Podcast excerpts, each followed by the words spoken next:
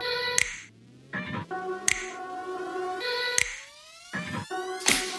Dive e gay icon. Spesso questi due titoli coincidono nelle stesse donne. Ma perché? Cosa rende una diva un personaggio di ispirazione per la comunità queer? Qual è il suo ruolo?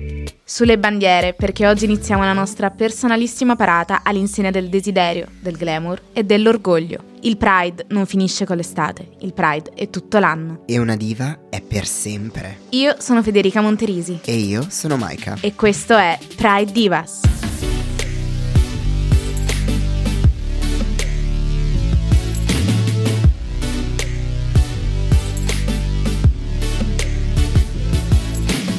Preparatevi ad essere sommersi da lustrini, paillette, gioielli e lunghi strascichi di seta perché con questo podcast entreremo nel favoloso mondo delle dive. Yes! Non parleremo semplicemente di quanto queste donne siano state talentuose e affascinanti. No, no, racconteremo gli scandali, gli intrighi di palazzo, le loro ombre, gli scheletri nell'armadio. Praticamente ogni aspetto delle loro vite e carriere. E lo faremo attraverso il queer gaze, ovvero il punto di vista delle persone LGBT che hanno incoronato queste donne come icone gay e icone queer. Capiremo cosa vuol dire questo termine, che valore ha avuto nel corso degli anni e quanta importanza continua ad avere ancora oggi. Eccoci con la sesta puntata di Pride Divas. Maika, come stai oggi? Amo, sono veramente euforico, cheat, perché è dall'inizio di questo podcast che aspettavo la puntata su di lei. Eh, ti capisco. Anche per me la diva di oggi è un punto un po' debole. Sbarchiamo nel nuovo millennio, in quell'atmosfera un po' trash, un po' glam, in cui siamo nati io e Maika, e che ha assistito al dominio della musica pop. A dominare su tutti, però, era solo una. Nella scorsa puntata vi abbiamo raccontato della regina del pop, Madonna. Oggi è il momento della principessa. Parliamo di Britney Spears. Tutto quello che vi racconteremo in questa puntata lo prenderemo dalla Bibbia, oh, sorry, intendevo The Woman in Me, edito in Italia da Longanesi, ovvero la biografia più attesa dell'anno, se non forse del secolo, in cui Britney si racconta per la prima volta, libera dopo anni di parlare con la sua voce e dire la sua verità. La puntata di oggi segna un punto di svolta nel rapporto tra una diva e il suo pubblico, perché se fino ad ora vi abbiamo raccontato di dive che hanno ispirato e aiutato la comunità queer, oggi vedremo un ribaltamento dei ruoli. Vedremo la comunità LGBT e in più in generale tutti i fan di Britney correre in suo soccorso nel momento più oscuro della sua vita. Ma iniziamo subito, vai Maika. La divina Britney nasce il 2 dicembre 1981 in un paesino del Mississippi, ma ha sempre vissuto a Kentwood, in Louisiana.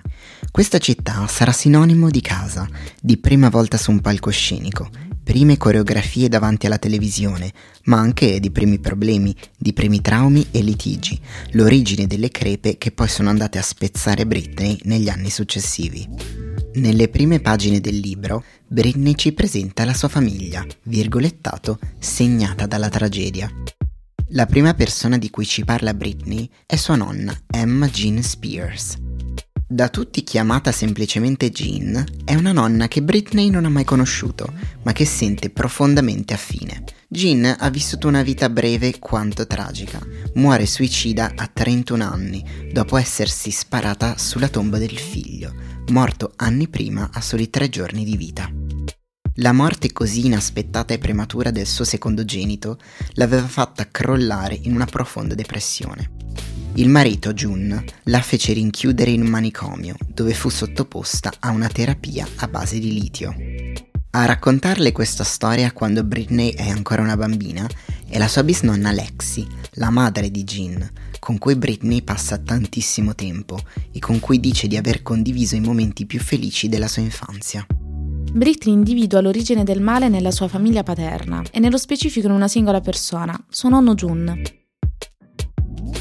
Quello che con lei si sarebbe sempre mostrato come un nonno gentile e amorevole era stato in realtà un tiranno crudele con le sue mogli e i suoi figli. Jean non è stata l'unica moglie che June ha fatto rinchiudere in manicomio, né l'unica donna a cui ha rovinato la vita.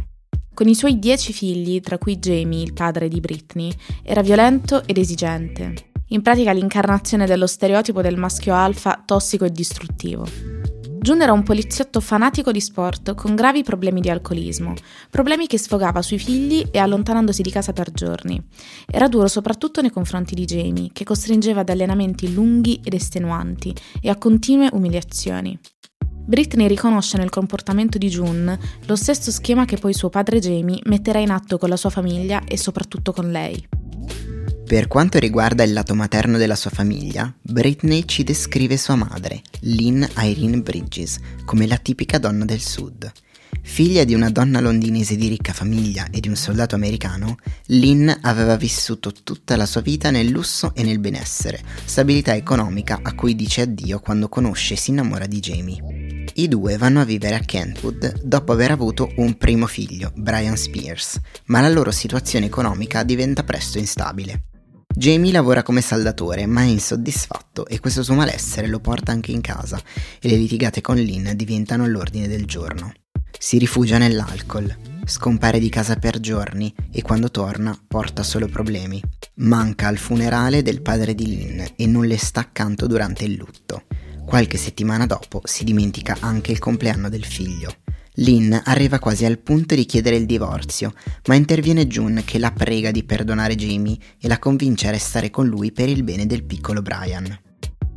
Jamie si rimette momentaneamente in carreggiata e decide di fondare una ditta di costruzioni e di aprire una palestra.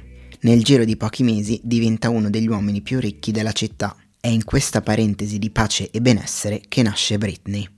Britney descrive i suoi primi anni di vita come un'infanzia normalissima. Le piaceva andare a scuola, invitare le amiche a casa per giocare, ballare sul tappeto del salotto, le piaceva girare video nel cortile di una sua amica mentre improvvisava coreografie sulle canzoni di Mariah Carey e soprattutto le piacevano le attenzioni. La prima epifania con il palcoscenico e con la sensazione elettrizzante di essere guardata ce l'ha con suo nonno Jun. Lui amava sentirla cantare Amazing Grace, la prendeva in braccio, la metteva sul tavolo della cucina così che tutti potessero vederla e solo allora le dava il via per iniziare.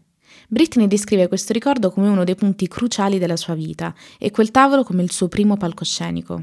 La musica è per lei un porto sicuro, un rifugio dove poter staccare la mente da qualsiasi pensiero negativo e vivere solo in quell'istante, solo in quell'attimo di magia.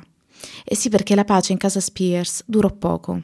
Pochi anni dopo la nascita di Britney, il padre ricade nella spirale dell'alcol e ovviamente anche gli affari ne risentono. L'azienda di costruzione inizia a perdere sempre più soldi fino ad arrivare al fallimento e anche la palestra pian piano si svuota. Se il lavoro non va, anche in famiglia le cose iniziano a rompersi. L'improvvisa instabilità economica manda in crisi Lynn. In quel periodo la madre di Britney aveva aperto un asilo con una sua amica, così da poter portare anche lei dei soldi a casa. Ma questi soldi non sono sufficienti a mantenere un'intera famiglia, per di più con due bambini piccoli. Jamie, oltre a non portare più un centesimo a casa, è quasi sempre via, e Lynn è lasciata sola a badare ai suoi figli e contemporaneamente a lavorare. Le sere in cui torna a casa è sempre ubriaco e le litigate con Lynn sono sempre più accese. Britney racconta quanto odiasse sentire le urla di sua madre in quelle notti e di quanto si sentisse in colpa per essere più irritata dalle sue grida che dal comportamento orribile del padre. Britney sin da piccolissima lo teme. Racconta di una volta in cui salì in macchina con lui, era ubriaco e iniziò a parlare da solo mentre era al volante. Racconta di quanto si sentisse costantemente in pericolo quando c'era lui nella sua stessa stanza. Anni dopo, in un'intervista, dirà con un sorriso tirato che il padre era anche in possesso di una pistola. È questo che Britney fugge quando canta.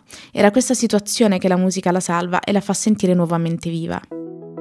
Britney ha solo 8 anni quando con sua madre si mette in viaggio per Atlanta alla volta delle audizioni per il Mickey Mouse Club. La respingono perché è troppo piccola, ma il direttore del casting nota in lei qualcosa di speciale e le fa il nome di un importante agente di New York, Nancy Carson, che può aiutarla a iniziare la carriera artistica. Lynn e Britney volano a New York per incontrare Nancy, che rimane immediatamente sorpresa dalle grandi doti della bambina la fa iscrivere alla Professional Performing Arts School, in cui viene notata e proposta per il suo primo lavoro professionale in un musical di Broadway, Ruthless. Ad appena 10 anni, Britney ha già girato diversi spot pubblicitari e ha calcato più volte un palcoscenico. L'anno successivo, nel 1992, entra nel tanto desiderato Mickey Mouse Club, nella sua stessa edizione avrà al suo fianco Christina Aguilera, Ryan Gosling, Carrie Russell e Justin Timberlake. Britney definisce quel programma un campo d'addestramento per il mondo dello spettacolo. I bambini dovevano prendere parte a lunghe lezioni di danza, canto e recitazione, oltre che alle normali ore di lezione a scuola. Tutto il resto della giornata lo passavano nello studio di registrazione per le riprese di puntate o contenuti extra. La mole di lavoro era davvero pesante, ma Britney lo ricorda come uno dei momenti più felici della sua vita. In quel periodo sua madre aveva messo al mondo la sua sorellina più piccola, Jamie Lynn, per cui Britney stravede. La trovava adorabile e amava passare quelle poche ore libere a giocare con lei o semplicemente a guardarla dormire. Intorno a lei avverte per la prima volta un'atmosfera serena e amorevole. Tutti i bambini con cui lavora e le relative famiglie diventano rapidamente un tutt'uno, in particolare Britney si lega alla famiglia di Justin Timberlake. Ma questa parentesi felice durò per un solo anno. Nel 1993 il programma viene chiuso e ogni bambino promettente del cast è costretto a cercare fortuna altrove. Tra chi si trasferisce a New York e chi decide di sfidare la sorte a Los Angeles, Britney torna a Kentwood. Anche se a casa, l'esperienza al Mickey Mouse Club ha ormai fatto divampare in lei quella scintilla per lo spettacolo, ora diventata una fiamma ardente. Britney sa cosa vuole fare nella vita ed è cantare e ballare.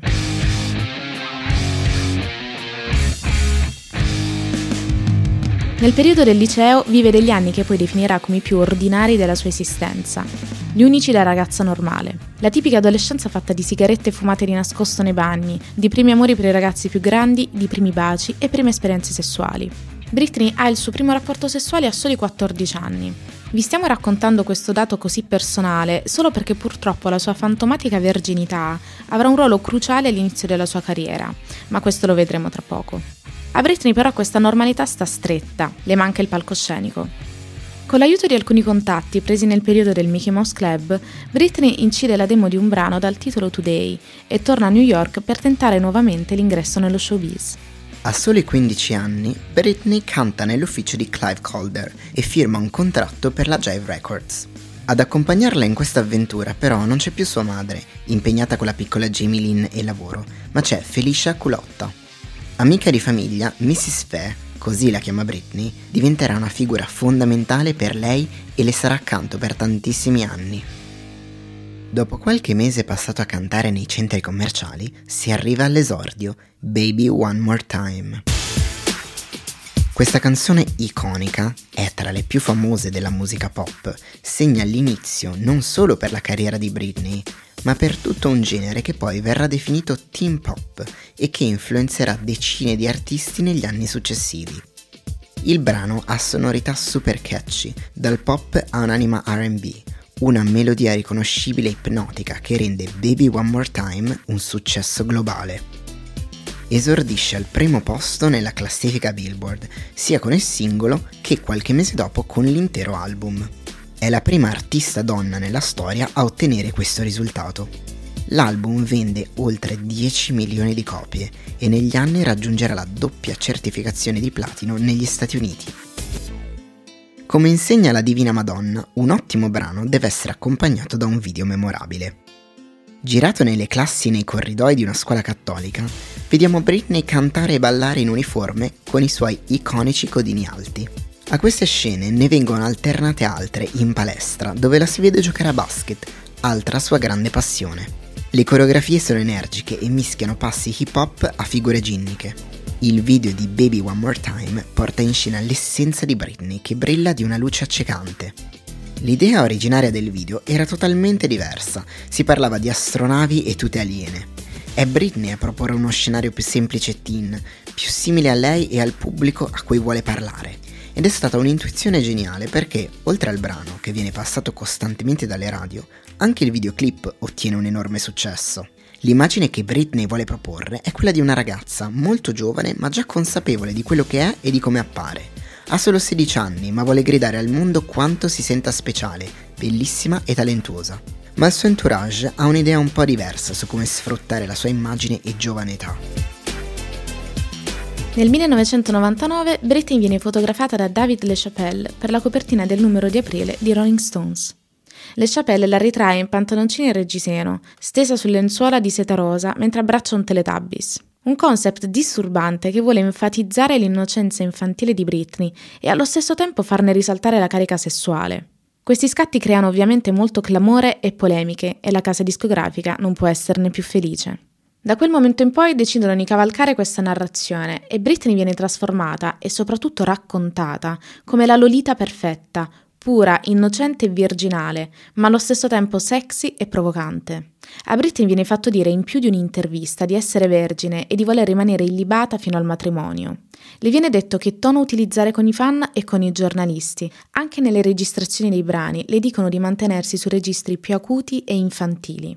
Tutto questo aveva come fine ultimo quello di alimentare le fantasie di un pubblico maschile, etero e adulto, ben diverso dal target iniziale di Britney, più giovane e prettamente femminile. In questo modo la casa discografica vuole ampliare al massimo il suo bacino d'utenza e poco importa se si dà in pasto l'immagine di una sedicenne a un pubblico di maniaci, l'importante è aumentare le vendite il più possibile. Nella maggior parte delle interviste che Britney fa in quel periodo, le domande vertono esclusivamente sulla sua sfera sessuale, su quella e sul suo corpo. Era costantemente osservata e giudicata in quanto giovane donna, non come artista. Lei stessa ne parla nel libro citando un'occasione in cui viene intervistata insieme a Justin Timberlake.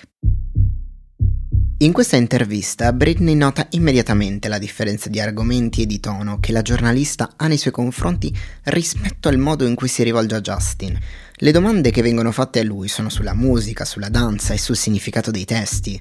Quelle che vengono fatte a lei sono sulla sua verginità, sul perché si era esibita con addosso abiti così succinti e sulle voci che dicono che il suo seno è rifatto. Nemmeno mezza parola sulla sua musica e sulle sue performance. Ma Britney lì per lì non dà troppo peso a queste parole, non è ancora totalmente consapevole della gravità di questa narrazione e dell'impatto che poi avrà sulla sua carriera e non solo. Lei è felice, è riuscita a realizzare il suo sogno, sta cantando e ballando su centinaia di palchi per migliaia di persone, ha l'attenzione di tutti solo per lei, si sente viva come non mai e a farla sentire così bene è anche il suo primo amore, Justin Timberlake. Eh sì, ritorna in scena lui perché se dopo il periodo del Mickey Mouse Club Justin e Britney si perdono di vista, appena lei decide di riprovare a sfondare nel mondo della musica, ecco che ricompare anche lui. In quel periodo Justin è entrato a far parte degli NSYNC, un gruppo di ragazzini bianchi che vogliono fare musica hip hop. Ho sottolineato bianchi per una ragione ben specifica che vedremo tra poco. Per il suo primo tour, Britney si esibisce spesso negli stessi luoghi degli NSYNC e passa inevitabilmente molto tempo con Justin, di cui si innamora perdutamente. Nel libro racconta di come quel sentimento sia esploso in maniera totalmente naturale, ma allo stesso tempo improvvisa, un amore accecante e senza freni, tipico del periodo adolescenziale e che travolge in pieno la giovane Britney. La loro relazione ovviamente viene resa pubblica. Sono la coppietta perfetta, giovani, bellissimi e di successo. Sembravano appena usciti da una fiaba Disney. E in effetti è esattamente così che viene raccontata la loro storia sui giornali. Come vi abbiamo detto prima, l'immagine di Britney è quella della giovane fanciulla dall'aspetto puro, quasi angelicato, e la sua casa di produzione non può permettersi di far crollare questo castello di carta. Così continuano imperterriti a far dire a Britney che è vero che ha una relazione con Justin, ma che è ancora vergine e che vuole categoricamente aspettare il matrimonio. Cioè, raga, immaginate la follia, due ragazzi di nemmeno vent'anni con gli ormoni a palla, resi anime pie, come fossero ignari di avere un organo sessuale tra le gambe. Raccontata così sembra effettivamente l'assurdità che è stata, ma all'epoca la narrazione era esattamente questa. Ma sulla loro relazione torneremo dopo, perché quel periodo per la carriera di Britney è davvero pazzesco. Nel maggio del 2000 esce il suo secondo album, Oops, I Did It Again, e Britney si conferma un'artista di successo. Esordisce ancora una volta al primo posto in classifica e vende oltre un milione di copie solo nella prima settimana. Il disco è apprezzato anche dalla critica e batte record su record in tutto il mondo, cosa che porta Britney nel suo primo tour mondiale. Per un totale di 90 concerti in 14 paesi tra Nord, Sud America ed Europa, il tour è un successo senza precedenti e incassa oltre 40 milioni di dollari. Nel settembre dello stesso anno si esibisce per la prima volta agli MTV Video Music Awards in un medley della sua cover di Satisfaction dei Rolling Stone e di Oops, I Did Again. Durante l'esibizione si spoglia del completo nero che indossa per svelare una tutina color carne tempestata di brillantini. L'anno successivo è nel cast d'eccezione per l'anniversario dei 30 anni di carriera di Michael Jackson, con cui si esibisce sulle note di The Way You Make Me Feel. Il concerto si tenne al Madison Square Garden il 10 settembre del 2001, il giorno prima dell'attentato alle Torri Gemelle. In quello stesso periodo Britney ha anche prestato la sua voce per una canzone di raccolta fondi per la ricerca contro l'AIDS, fondi che vengono poi divisi anche con le famiglie delle vittime rimaste uccise nell'attentato. Britney guadagna bene e la prima cosa che fa è comprare una casa grande e lussuosa per la sua famiglia e ogni vestito e giocattolo che la sua sorellina dorata desidera. Sono ben lontani i tempi della sua infanzia quando faticavano ad arrivare a fine mese. Il successo di Britney rende la vita più facile a tutti in casa Spears. Sempre nel 2001 esce il suo terzo album, Britney, con all'interno tracce immortali come Slave for You e Overprotected. Ma è con il quarto album, In the Zone, del 2003, che Britney ottiene la consacrazione come principessa del pop. Quest'album, descritto dalla critica come massima espressione del pop artigianale, conquista tutto il mondo portando Britney nelle prime posizioni delle classifiche globali e nelle prime cinque degli Stati Uniti la prima artista donna nella storia a raggiungere questo traguardo. All'interno di In The Zone c'è Toxic, brano ipnotico che porta Britney a vincere il suo primo Grammy nella categoria Best Dance Recording.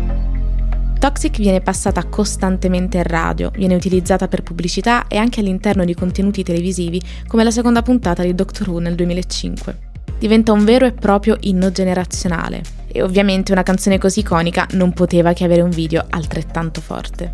Il videoclip, diretto da Joseph Kahn, vede Britney come una spia sotto copertura che sfrutta il suo sex appeal per raggiungere i suoi obiettivi. Si apre su una Britney vestita da hostess su un volo di linea, stupenda nella sua bellissima uniforme attillata che balla lungo il corridoio, ammiccando e provocando i passeggeri. Ne individua uno, un uomo bruttino di mezza età, e lo porta con sé in bagno. Mentre lo bacia si accorge che indossa una maschera e che si tratta invece di un uomo bellissimo. È molto probabilmente una spia rivale, così Britney continua a baciarlo per distrarlo mentre gli frega il cellulare. Con una transizione assurda si vede Britney vagare per le strade di Parigi, per poi mettersi in sella a una moto guidata da un altro uomo bellissimo che la porta a un cavò. Britney lo fa saltare in aria e ci si intrufola per rubare un veleno. Nello stacco successivo la vediamo avvelenare un terzo uomo e scappare saltando via da una finestra come una perfetta Catwoman. Tutte queste scene sono alternate a una Britney biondissima e vestita in una tuta color carne tempestata di diamanti, che balla in una piccola stanza argentata guardando sempre in macchina. Sempre all'interno di In The Zone troviamo Me Against the Music. Canzone pazzesca e con sonorità sperimentali viene proposta a Madonna per un featuring e la regina accetta. Britney venera Madonna non solo come artista, ama il suo porsi sempre come donna forte, come dominante, ama la sua capacità di farsi rispettare. In The Woman in Me racconta come durante le riprese del video per Me Against the Music, Madonna ebbe un problema con l'abito di scena, problema che costò parecchie ore di attesa per l'intera troupe. Britney non aveva mai fatto una cosa del genere, non pensava le fosse concesso. Se le si fosse strappato l'abito, avrebbe ballato lo stesso o ne avrebbe indossato un altro. Non avrebbe mai pensato di avere il potere di fermare tutte quelle persone per tutto quel tempo. Si era sempre sentita al servizio di quelle persone, piccola, per certi versi ancora una bambina che non doveva creare problemi. Si sentiva lei la dipendente, quando in realtà era il suo entourage a lavorare per lei. Quell'infantilizzazione che creano per la stampa e l'opinione pubblica la mettono in atto anche nelle dinamiche di lavoro per tenere Britney sotto controllo, atteggiamento adottato anche dalla sua famiglia. Un controllo che più avanti diventerà una prigione mascherata sotto il nome di conservatorship.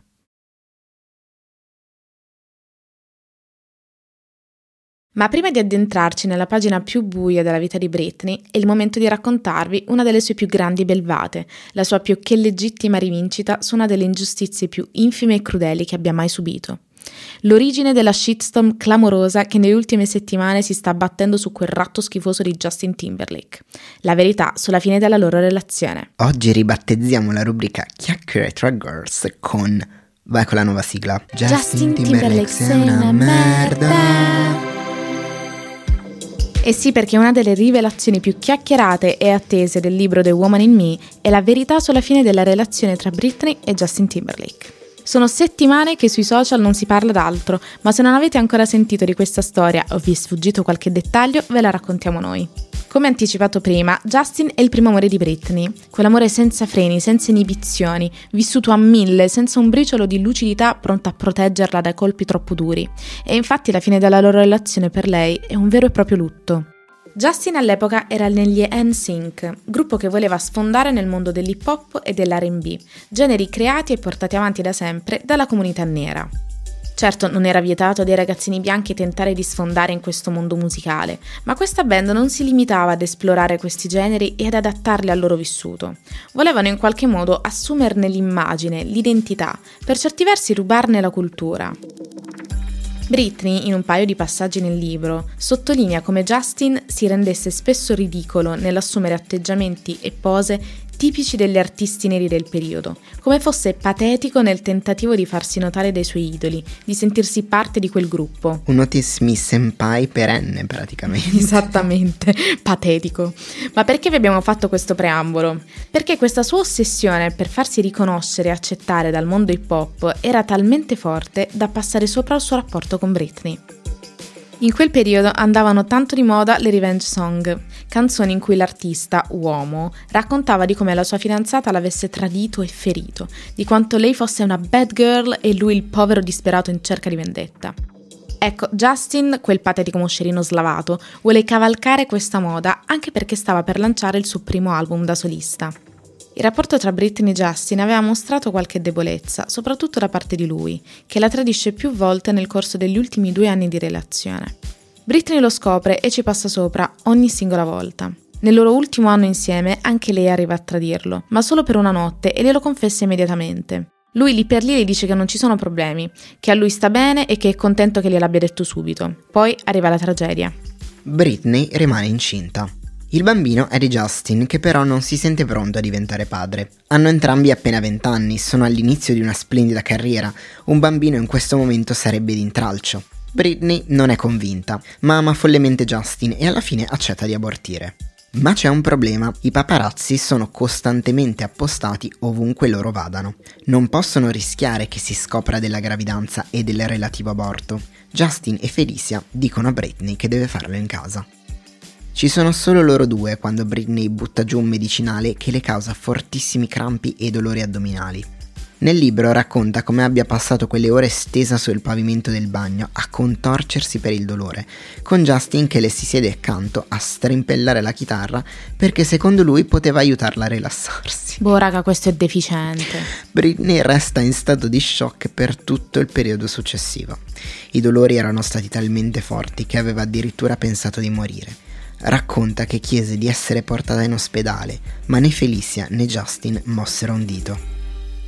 Dopo questo trauma terribile, Justin pensa bene di lasciarla con un sms.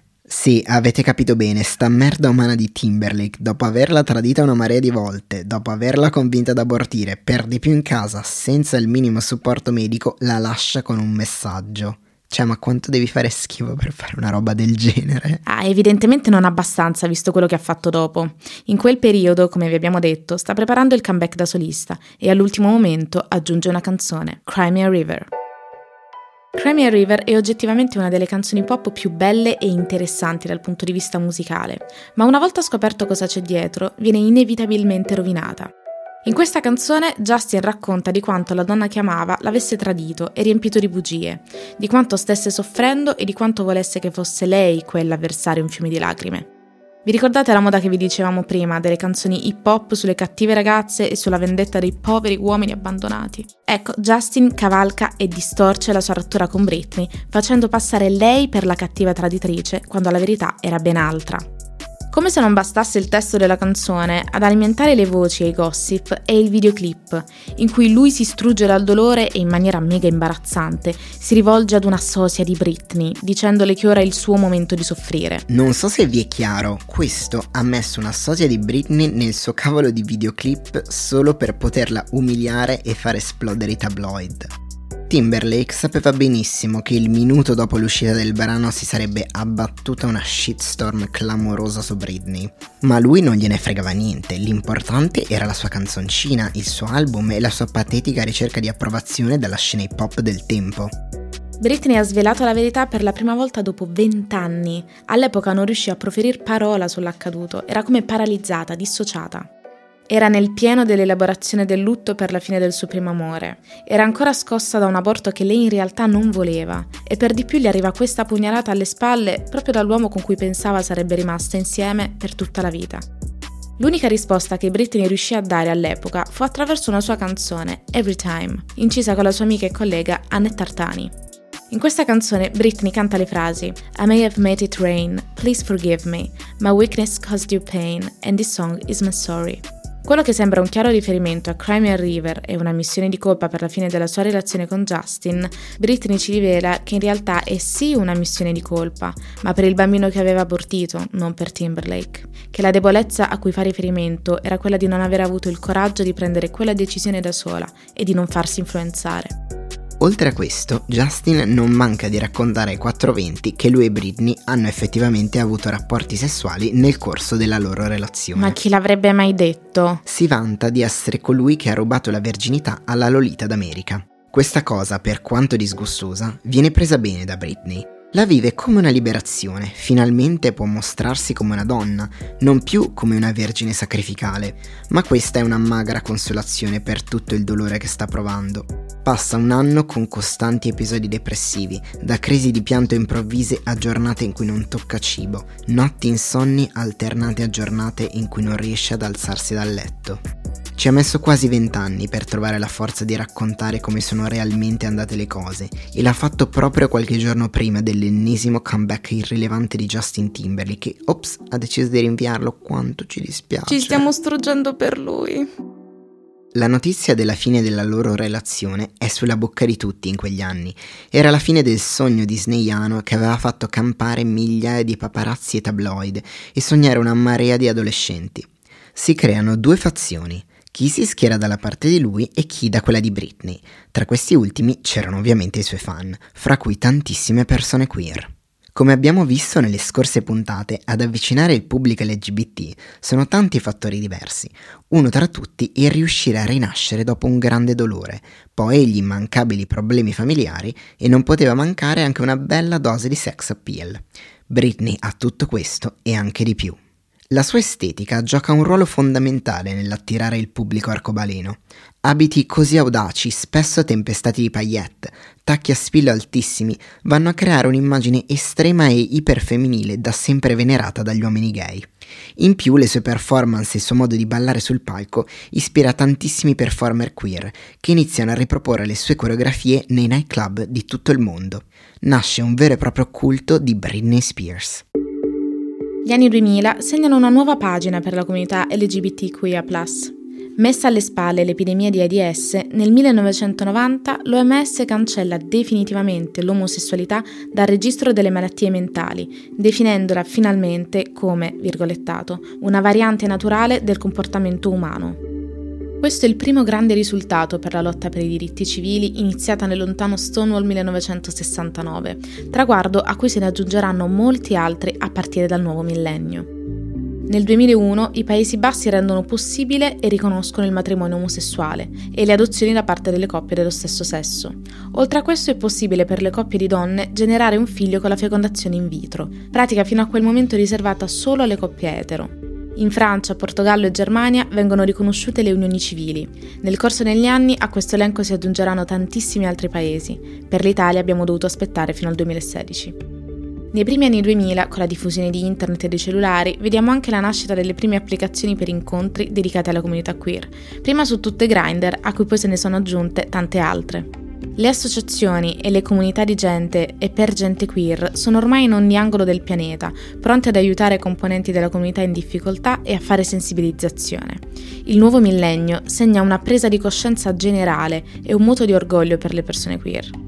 Il fatto che finalmente vengano riconosciuti alcuni diritti, che la lotta stia portando a dei risultati concreti, sprona la comunità a continuare a lottare per quelli ancora non conquistati. Se la comunità si sente rinata e grintosa, Britney vive l'esatto opposto. La rottura con Justin è davvero un brutto colpo e lei non ha nemmeno il tempo per superarlo a dovere che i suoi impegni lavorativi le riempiono tutte le giornate.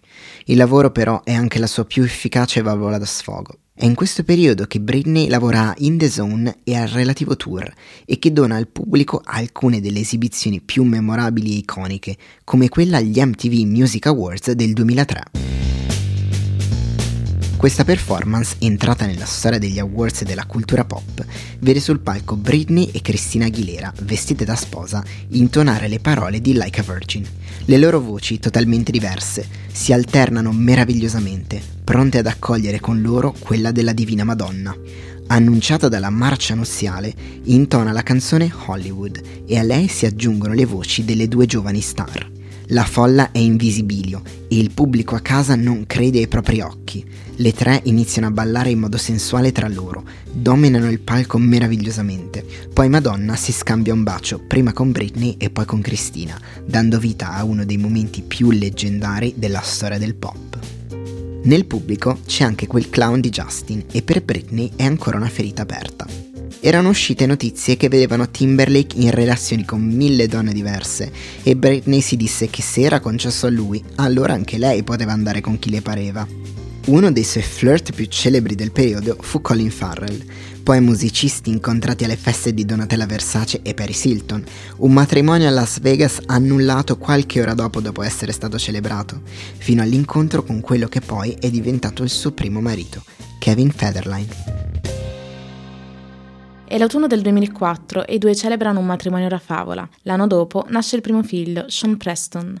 Britney racconta la gravidanza come un cambiamento sconvolgente, un'esperienza spirituale dal potere dirompente. Dice di essere stata estremamente irritabile e protettiva in quel periodo, sia prima che dopo la nascita del suo primogenito. Si racconta come cattivissima, quasi inavvicinabile. Dopo appena tre mesi dal primo parto, Britney resta nuovamente incinta. È felice di mettere al mondo due figli di quasi la stessa età, ma allo stesso tempo è preoccupata per il suo corpo. Nemmeno la gravidanza aveva fatto fermare la valanga di critiche sul suo fisico, che ora ovviamente mostrava qualche chilo in più, e i commenti sulla sua cellulite e sulle smagliature. Erano da sempre crudeli nei suoi confronti e il suo essere diventata madre non faceva differenza.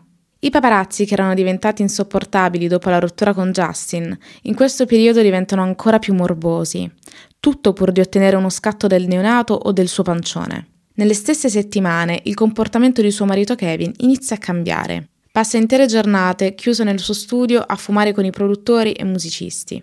Britney, incinta, si presenta parecchie volte per portargli Sean Preston e parlargli un po', ma lui si nega sempre. Anche Kevin è un musicista e sta lavorando a un album.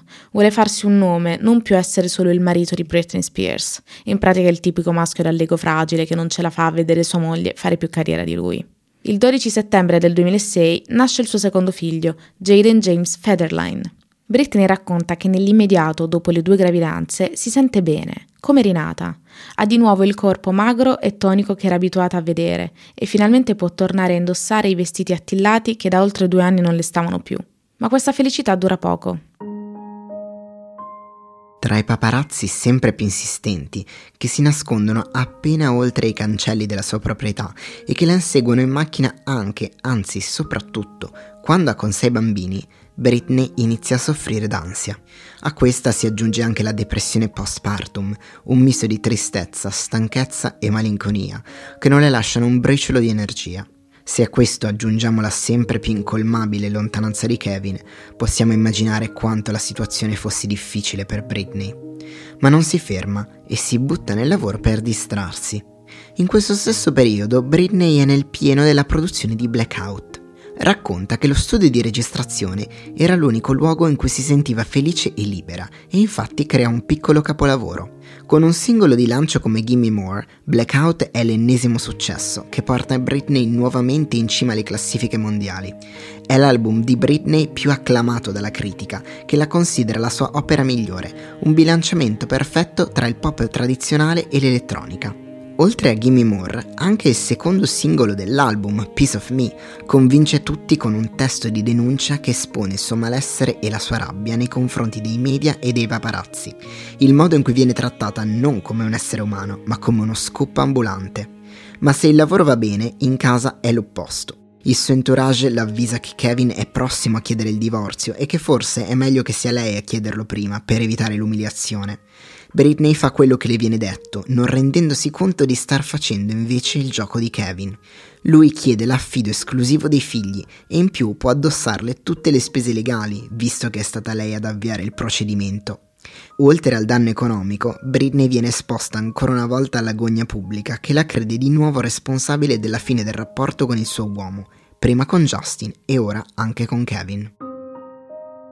Britney è devastata da tutto quello che le sta capitando, che unito alla sua già instabile situazione psichica non fa altro che farla crollare sempre più in basso. In questo periodo inizia a bere, non in maniera preoccupante, e inizia a fare abuso di Adderall, un'anfetamina leggera che provoca brevi episodi di euforia. Britney inizia ad assumerla per sentirsi meglio, per scollegare la mente dai pensieri negativi, dalla causa e dagli articoli che la ritraggono come una poco di buono. Inizia ad avvertire una distanza incolmabile anche con sua madre, che invece di aiutarla ed essere comprensiva, la colpevolizza e la fa sentire l'ultima degli ultimi, non degna di avere figli. Le stesse argomentazioni inizia ad usarle anche Kevin in tribunale, che vuole far passare Britney per pazza e per una madre totalmente inadeguata a crescere dei bambini. È a questo periodo che risale la depilazione del cranio di Britney. In The Woman in Me racconta che quello fu un modo per rivoltarsi ai suoi genitori e all'intera industria musicale che si era arricchita su quei capelli. Britney si sentiva sola ed era furiosa e quel gesto fu un modo per mandarli tutti a fanculo. Le dicono che per riavere i suoi figli deve andare in riabilitazione e Britney accetta. Ed è arrivato il momento di parlare della tanto discussa e odiata conservatorship. Britney è esausta mentalmente e fisicamente e la distanza dai suoi figli è insopportabile. Uscita dalla prima rehab, le viene concesso l'affido congiunto, ma solo temporaneo. In questo periodo è anche nel piano della promozione di Blackout, ma Britney non sta bene e così si arriva all'esibizione di Gimme More degli MTV Music Awards del 2007. Britney è visibilmente stanca, sembra quasi dissociata, l'esibizione va malissimo e viene stroncata da tutti. Nel libro racconta che oltre al suo malessere generale, dietro le quinte aveva incrociato Justin e la cosa la scosse molto. I giornali iniziano a speculare sulla probabilità che fosse ubriaca o drogata sul palco. Nessuno prende in considerazione che magari la sua situazione familiare la sta distruggendo. Nessuno sembra vederla come un essere umano. Nelle interviste di promozione continuano a non farle domande sulla sua musica, ma ora, dal chiederle del suo corpo e dei suoi vestiti, passano a chiederle della causa e del suo ruolo di madre, se lei pensa di essere adeguata a crescere i suoi figli. Britney è talmente a terra che inizia a credere a quelle voci e a mettere in dubbio il suo amore per i suoi bambini, che forse hanno ragione, che lei non è all'altezza. Nel gennaio del 2008 le portano i suoi figli a casa, ma quando è il momento per loro di andare, Britney si fa prendere dal panico. Ha paura che una volta andati via non potrà più rivederli. Così si chiude nel bagno con suo figlio più piccolo. Urla al suo entourage che vuole passare solo qualche minuto in più con lui, che uscirà subito, ma poco servono le sue suppliche. Poco dopo fa irruzione una squadra della SWAT, che le toglie il bambino dalle braccia e fa entrare il personale medico.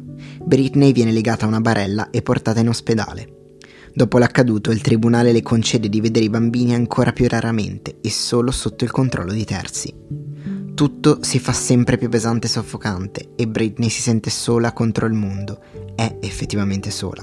Avverte la sua famiglia sempre più fredda nei suoi confronti, sempre più distante. I suoi genitori non avevano mancato di dirle quanto fosse una vergogna, quanto fossero delusi dal suo comportamento. Britney arriva a pensare che non vogliano più avere niente a che fare con lei. Le crolla letteralmente il mondo addosso quando scopre che la sua amata sorellina Jamie Lynn è rimasta incinta a soli 16 anni. Lo scopre dai giornali, la sua famiglia non le aveva detto nulla.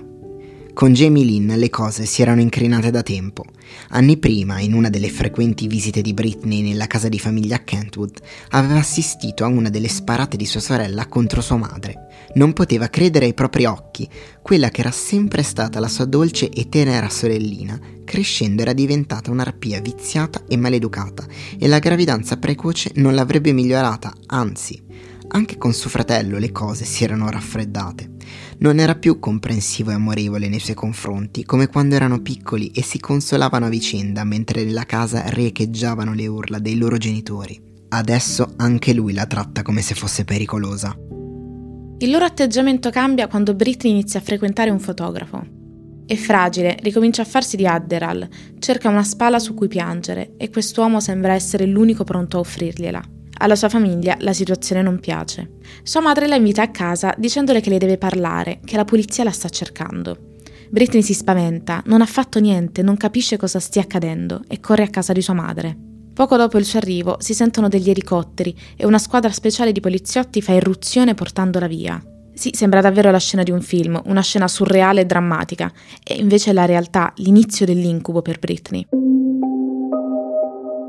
Poche settimane prima, nel suo ultimo ricovero in ospedale, Britney aveva fatto una perizia psichiatrica. In quelle stesse ore suo padre conosce Louise Taylor, un'imprenditrice del mondo dello spettacolo. È lei a parlare a Jamie Spears della possibilità di mettere Britney sotto conservatorship, e lui non se lo fa ripetere due volte. La conservatorship è una tutela legale per individui considerati non in grado di prendersi cura di loro stessi. Normalmente dura pochi mesi, ma non è questo il piano del padre di Britney. L'uomo riesce a ottenere due tipi di conservatorship, una sulla persona e la seconda sul patrimonio. A poco servono le parole della diva che implorano il tribunale di nominare chiunque tranne suo padre come tutore. Il 6 febbraio del 2008 Jamie Spears viene nominato suo tutore legale sia per la conservatorship sulla persona che per quella patrimoniale. Su quest'ultima è affiancato dall'avvocato Andrew Wallet. Quella che in teoria doveva essere una tutela per Britney, un modo per aiutarla a rimettersi in carreggiata, diventa una vera e propria schiavitù.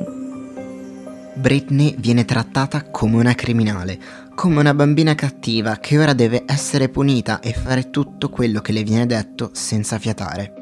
La notizia della conservatorship diventa di dominio pubblico e i media si scatenano. Ad aggiungere benzina sul fuoco ci si mette anche la madre di Britney, che in quelle settimane fa uscire un libro in cui racconta come sia difficile per lei vedere sua figlia in quelle condizioni, in particolare di quanto fosse stato scioccante per lei vederla con i capelli rasati. Cioè tra tutto lo schifo che stava accadendo a sua figlia, la cosa che scioccava di più Lynn Spears era la testa rasata di Britney. La cosa più incomprensibile che Britney ripete più volte nel suo libro è la totale incoerenza della conservatorship. Secondo quanto stabilito dal tribunale, Britney era totalmente incapace di prendersi cura di se stessa, dei suoi beni e dei suoi figli, totalmente incapace di fare qualsiasi cosa. Ma allora perché continuava a lavorare? Perché era in procinto di iniziare un tour mondiale? Le sembrava tutto così folle e paradossale. Un giorno suo padre sistema un angolo di casa di Britney trasformandolo nel suo studio. Lì Britney tiene una ciotola dove raccoglie tutti gli scontrini della settimana e poi nel weekend li controlla per capire quali spese può detrarre dalle tasse. Sì, Britney Spears si fa i calcoli da sola, la fa sentire sicura e consapevole di se stessa, ma suo padre prende quella ciotola e la svuota davanti ai suoi occhi, le dice di mettersi seduta e di non pensare a niente, che da quel momento in poi Britney Spears è lui. La prima cosa che Jimmy fa è vietarle di vedere il fotografo. Ora Britney deve comunicargli ogni volta che vuole uscire con qualcuno e quel qualcuno, prima di avvicinarsi a lei, deve firmare un contratto di non divulgazione e sottoporsi a degli esami del sangue. Oltre a relazioni sentimentali, questo sistema le impedisce anche semplicemente di frequentare i suoi amici. Anche la sua storica assistente, Felicia, viene allontanata. Jamie le dirà che è Britney a non volerla più. Britney viene isolata, in pratica deve vivere solo in funzione di suo padre e dei guadagni. Arriva a credere di essere nata solo per quello, un automata palcoscenico che deve solo pensare a esibirsi, che non ha il diritto di vivere. Britney cerca delle soluzioni a questa situazione atroce e si rivolge all'avvocato che le è stato assegnato dal tribunale. Le viene detto che non può assumerne un altro perché deve essere necessariamente approvato dal tribunale. Anni dopo scoprirà che era una bugia e che l'avevano privata di esercitare uno dei suoi diritti fondamentali. Ovviamente il suo avvocato è prezzolato dal padre e non muove un dito per aiutarla. Lei tenta in mille modi di scappare da questa situazione, ma viene sempre bloccata. A un certo punto Britney si stanca di lottare, si arrende, sente il suo animo combattivo affievolirsi. Esce Circus con il singolo Womanizer, sempre sulla cresta dell'onda, sempre un successo, successo di cui raccolgono i frutti solo suo padre e il suo entourage. Britney è al loro servizio. Scoprirà più avanti che suo padre guadagnava molto più di lei, lei che lavora ogni giorno, lei che è sottoposta a diete disumane, lei che deve allenarsi e provare almeno 5 ore al giorno, lei che secondo il tribunale non è capace di far nulla e invece gira il mondo e si esibisce ogni sera su un palco diverso. Britney smette di combattere e si adatta. Si comporta da brava bambina e iniziano a permetterle di vedere i suoi figli. Non c'è cosa a cui tenga di più. Le infinite ore passate a lavorare, le privazioni e le umiliazioni di suo padre non sono nulla in confronto alla gioia che prova quando le permettevano di passare del tempo con i suoi bambini. Attimi di felicità in un inferno che è durato 13 anni. Il punto più basso viene raggiunto nel 2018, quando tra le cose di Britney vengono trovati degli integratori. Il suo psichiatra sa che li assume di tanto in tanto per rimettersi in forze. Non è mai stato un problema, ma questa volta invece diventa un caso di Stato. Il suo medico insinua che oltre agli integratori Britney abbia iniziato a fare di nuovo uso di sostanze. Sospetti, niente di più, non hanno alcuna prova né certezza, ma tanto basta rinchiudere Britney in una clinica psichiatrica. Viene tenuta lontana dai suoi figli, dai suoi cani e dalla sua casa per mesi. Viene controllata mentre mangia, mentre si lava, mentre guarda la tv. È sempre costantemente osservata. Quelle attenzioni che tanto amava da bambina ora sono diventate sinistre e inquietanti. Poteva vedere i bambini per un'ora nel fine settimana e se non si comportava bene poteva dire addio all'incontro. Dopo anni di Prozac, ora glielo sospendono e passano al litio. Il litio la intontisce, la fa dormire per giorni, le toglie quelle poche energie che le erano rimaste. Britney vive nel terrore di fare la stessa fine di sua nonna. Inizia a pensare che la sua famiglia stia tentando di ucciderla o di portarla al suicidio. La costringono addirittura a due mesi di isolamento da cui ne esce totalmente svuotata e indurita. Nel libro dice che in quel momento non aveva più paura di niente, che non provava più niente ma a suo padre e a chi la va a trovare cerca di mostrarsi in salute e totalmente normale, di mettere sulla maschera di una che sta facendo progressi.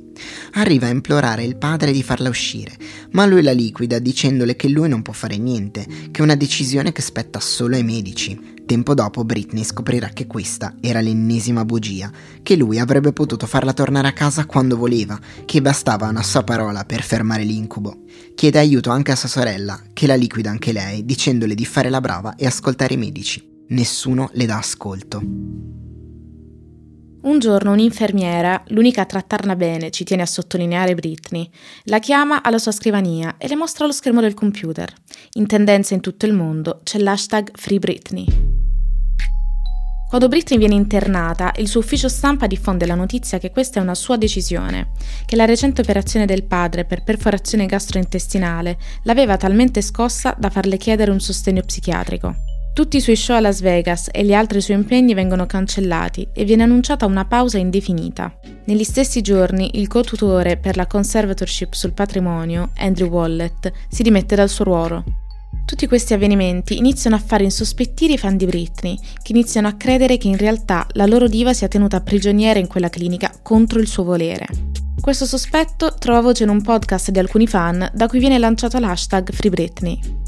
Immediatamente si scatenano i social che mandano in tendenza l'hashtag in tutto il mondo. Al coro si aggiungono voci note come quella di Miley Cyrus e Paris Hilton, storiche amiche di Britney, allontanate in precedenza dalla famiglia. Oltre a loro scende in campo anche l'organizzazione American Civil Liberties Union. Ad avvalorare i sospetti e il timore dei fan per l'incolumità di Britney ci si mette anche la notizia dell'ordine restrittivo ottenuto da Kevin Federline, il padre dei figli di Britney, contro Jamie Spears, accusato di aver alzato le mani su uno dei due bambini. Il vento sta cambiando e soffia sulla fiamma flebile nell'animo di Britney. Finalmente scopre che può nominare un nuovo avvocato e sceglie Matthew Rosengard. Verso la fine del 2020 si iniziano le pratiche per mettere fine alla conservatorship, partendo dalla sospensione di Jamie Spears come tutore legale. Il 23 giugno 2021 Britney può finalmente deporre in tribunale, può parlare, dire la sua verità e soprattutto essere ascoltata. L'audio della sua deposizione fa il giro del mondo, ripreso da ogni giornale e programma televisivo. Tutti aprono gli occhi sugli abusi che Britney ha subito per oltre 13 anni. Il 12 novembre del 2021 l'incubo di Britney arriva al termine, finisce la conservatorship. È libera. In The Woman in Me, Britney ringrazia chiunque nel mondo abbia retweetato l'hashtag FreeBritney, chiunque ne abbia parlato e si sia esposto, chiunque le abbia creduto. Per lei quella mobilitazione di massa è stato il primo gesto di affetto e di amore che riceveva in anni di torture psicologiche e fisiche. Come vi abbiamo anticipato a inizio puntata, con la storia di Britney e soprattutto con l'epilogo della conservatorship, assistiamo a un ribaltamento di ruoli tra diva e pubblico. Se fino ad adesso avevamo visto quanto le dive potessero essere di ispirazione per i loro fan, quanto in molti casi abbiano addirittura salvato vite, qui sono loro a correre in soccorso della loro beniamina. In questo caso non è la diva a ricoprire un ruolo di potere e ad aiutare la comunità oppressa. La comunità, sempre oppressa, ma con gli anni diventata più forte, ora ha il potere di smuovere l'opinione pubblica e di salvarle la vita. La storia di Britney è davvero qualcosa di agghiacciante, un orrore ancora una volta reso possibile dalla cultura misogina e maschilista dello show business. Svela ancora una volta l'ipocrisia di un mondo che si mostra meraviglioso e che in realtà tritura la vita di chi ne è all'interno. Tutti gli anni passati non potranno mai e in alcun modo venire restituiti a Britney, ma lei ci tiene a dirci nelle ultime pagine del libro che ora sta bene. Continua a lottare con le conseguenze sia fisiche che mentali che questa esperienza traumatica le ha causato, ma almeno ora è libera, libera di essere una donna e non più una bambina, libera di scegliere cosa mangiare, libera di ballare, libera di pubblicare video su Instagram, libera di coccolare i suoi cani e di passare intere giornate sul divano a guardare film con i suoi figli. Ora Britney è libera di esistere. And um, because of you, I honestly think you guys saved my life in a way, 100%.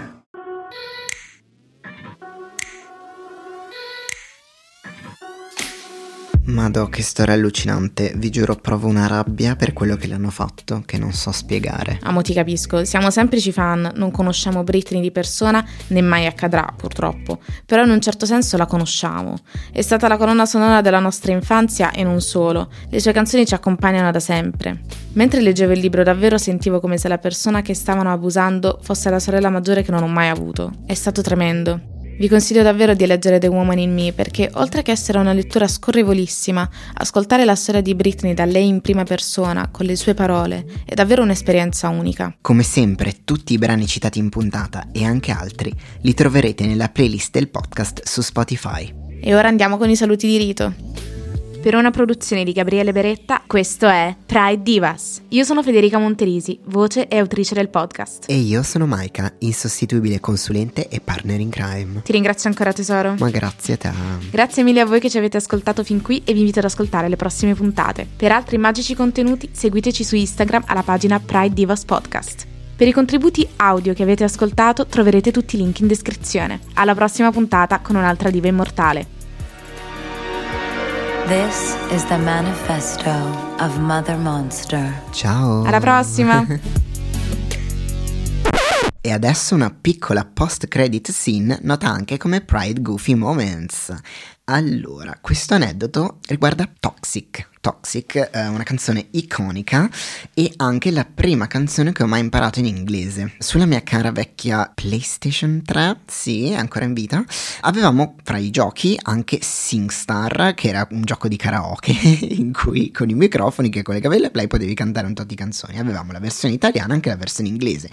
Io non sapevo niente delle canzoni inglesi, veramente una selezione bizzarra di brani, ma fra questi c'era anche Toxic.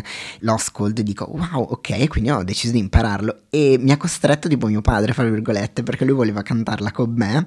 E quindi ci mettevamo lì a cantare Toxic, così. La, cioè era ancora più terribile di come l'ha sentita ora. E niente, quindi da lì è iniziato il mio amore per Britney, poi ovviamente mi sono ascoltato altre cose, però davvero è stata la mia prima canzone comparata in inglese perché ovviamente dovevo per forza boh, abbozzare qualcosa. E fra l'altro c'era vabbè il karaoke, ma sotto c'era il video musicale, quindi ho pure guardato quel video come il gatto che gli appoggiano il fiore sopra e vede le galassie, capito? Cioè io uguale. E quindi grazie papi per questa fantastica scoperta. Ok, adesso è finita davvero, ciao!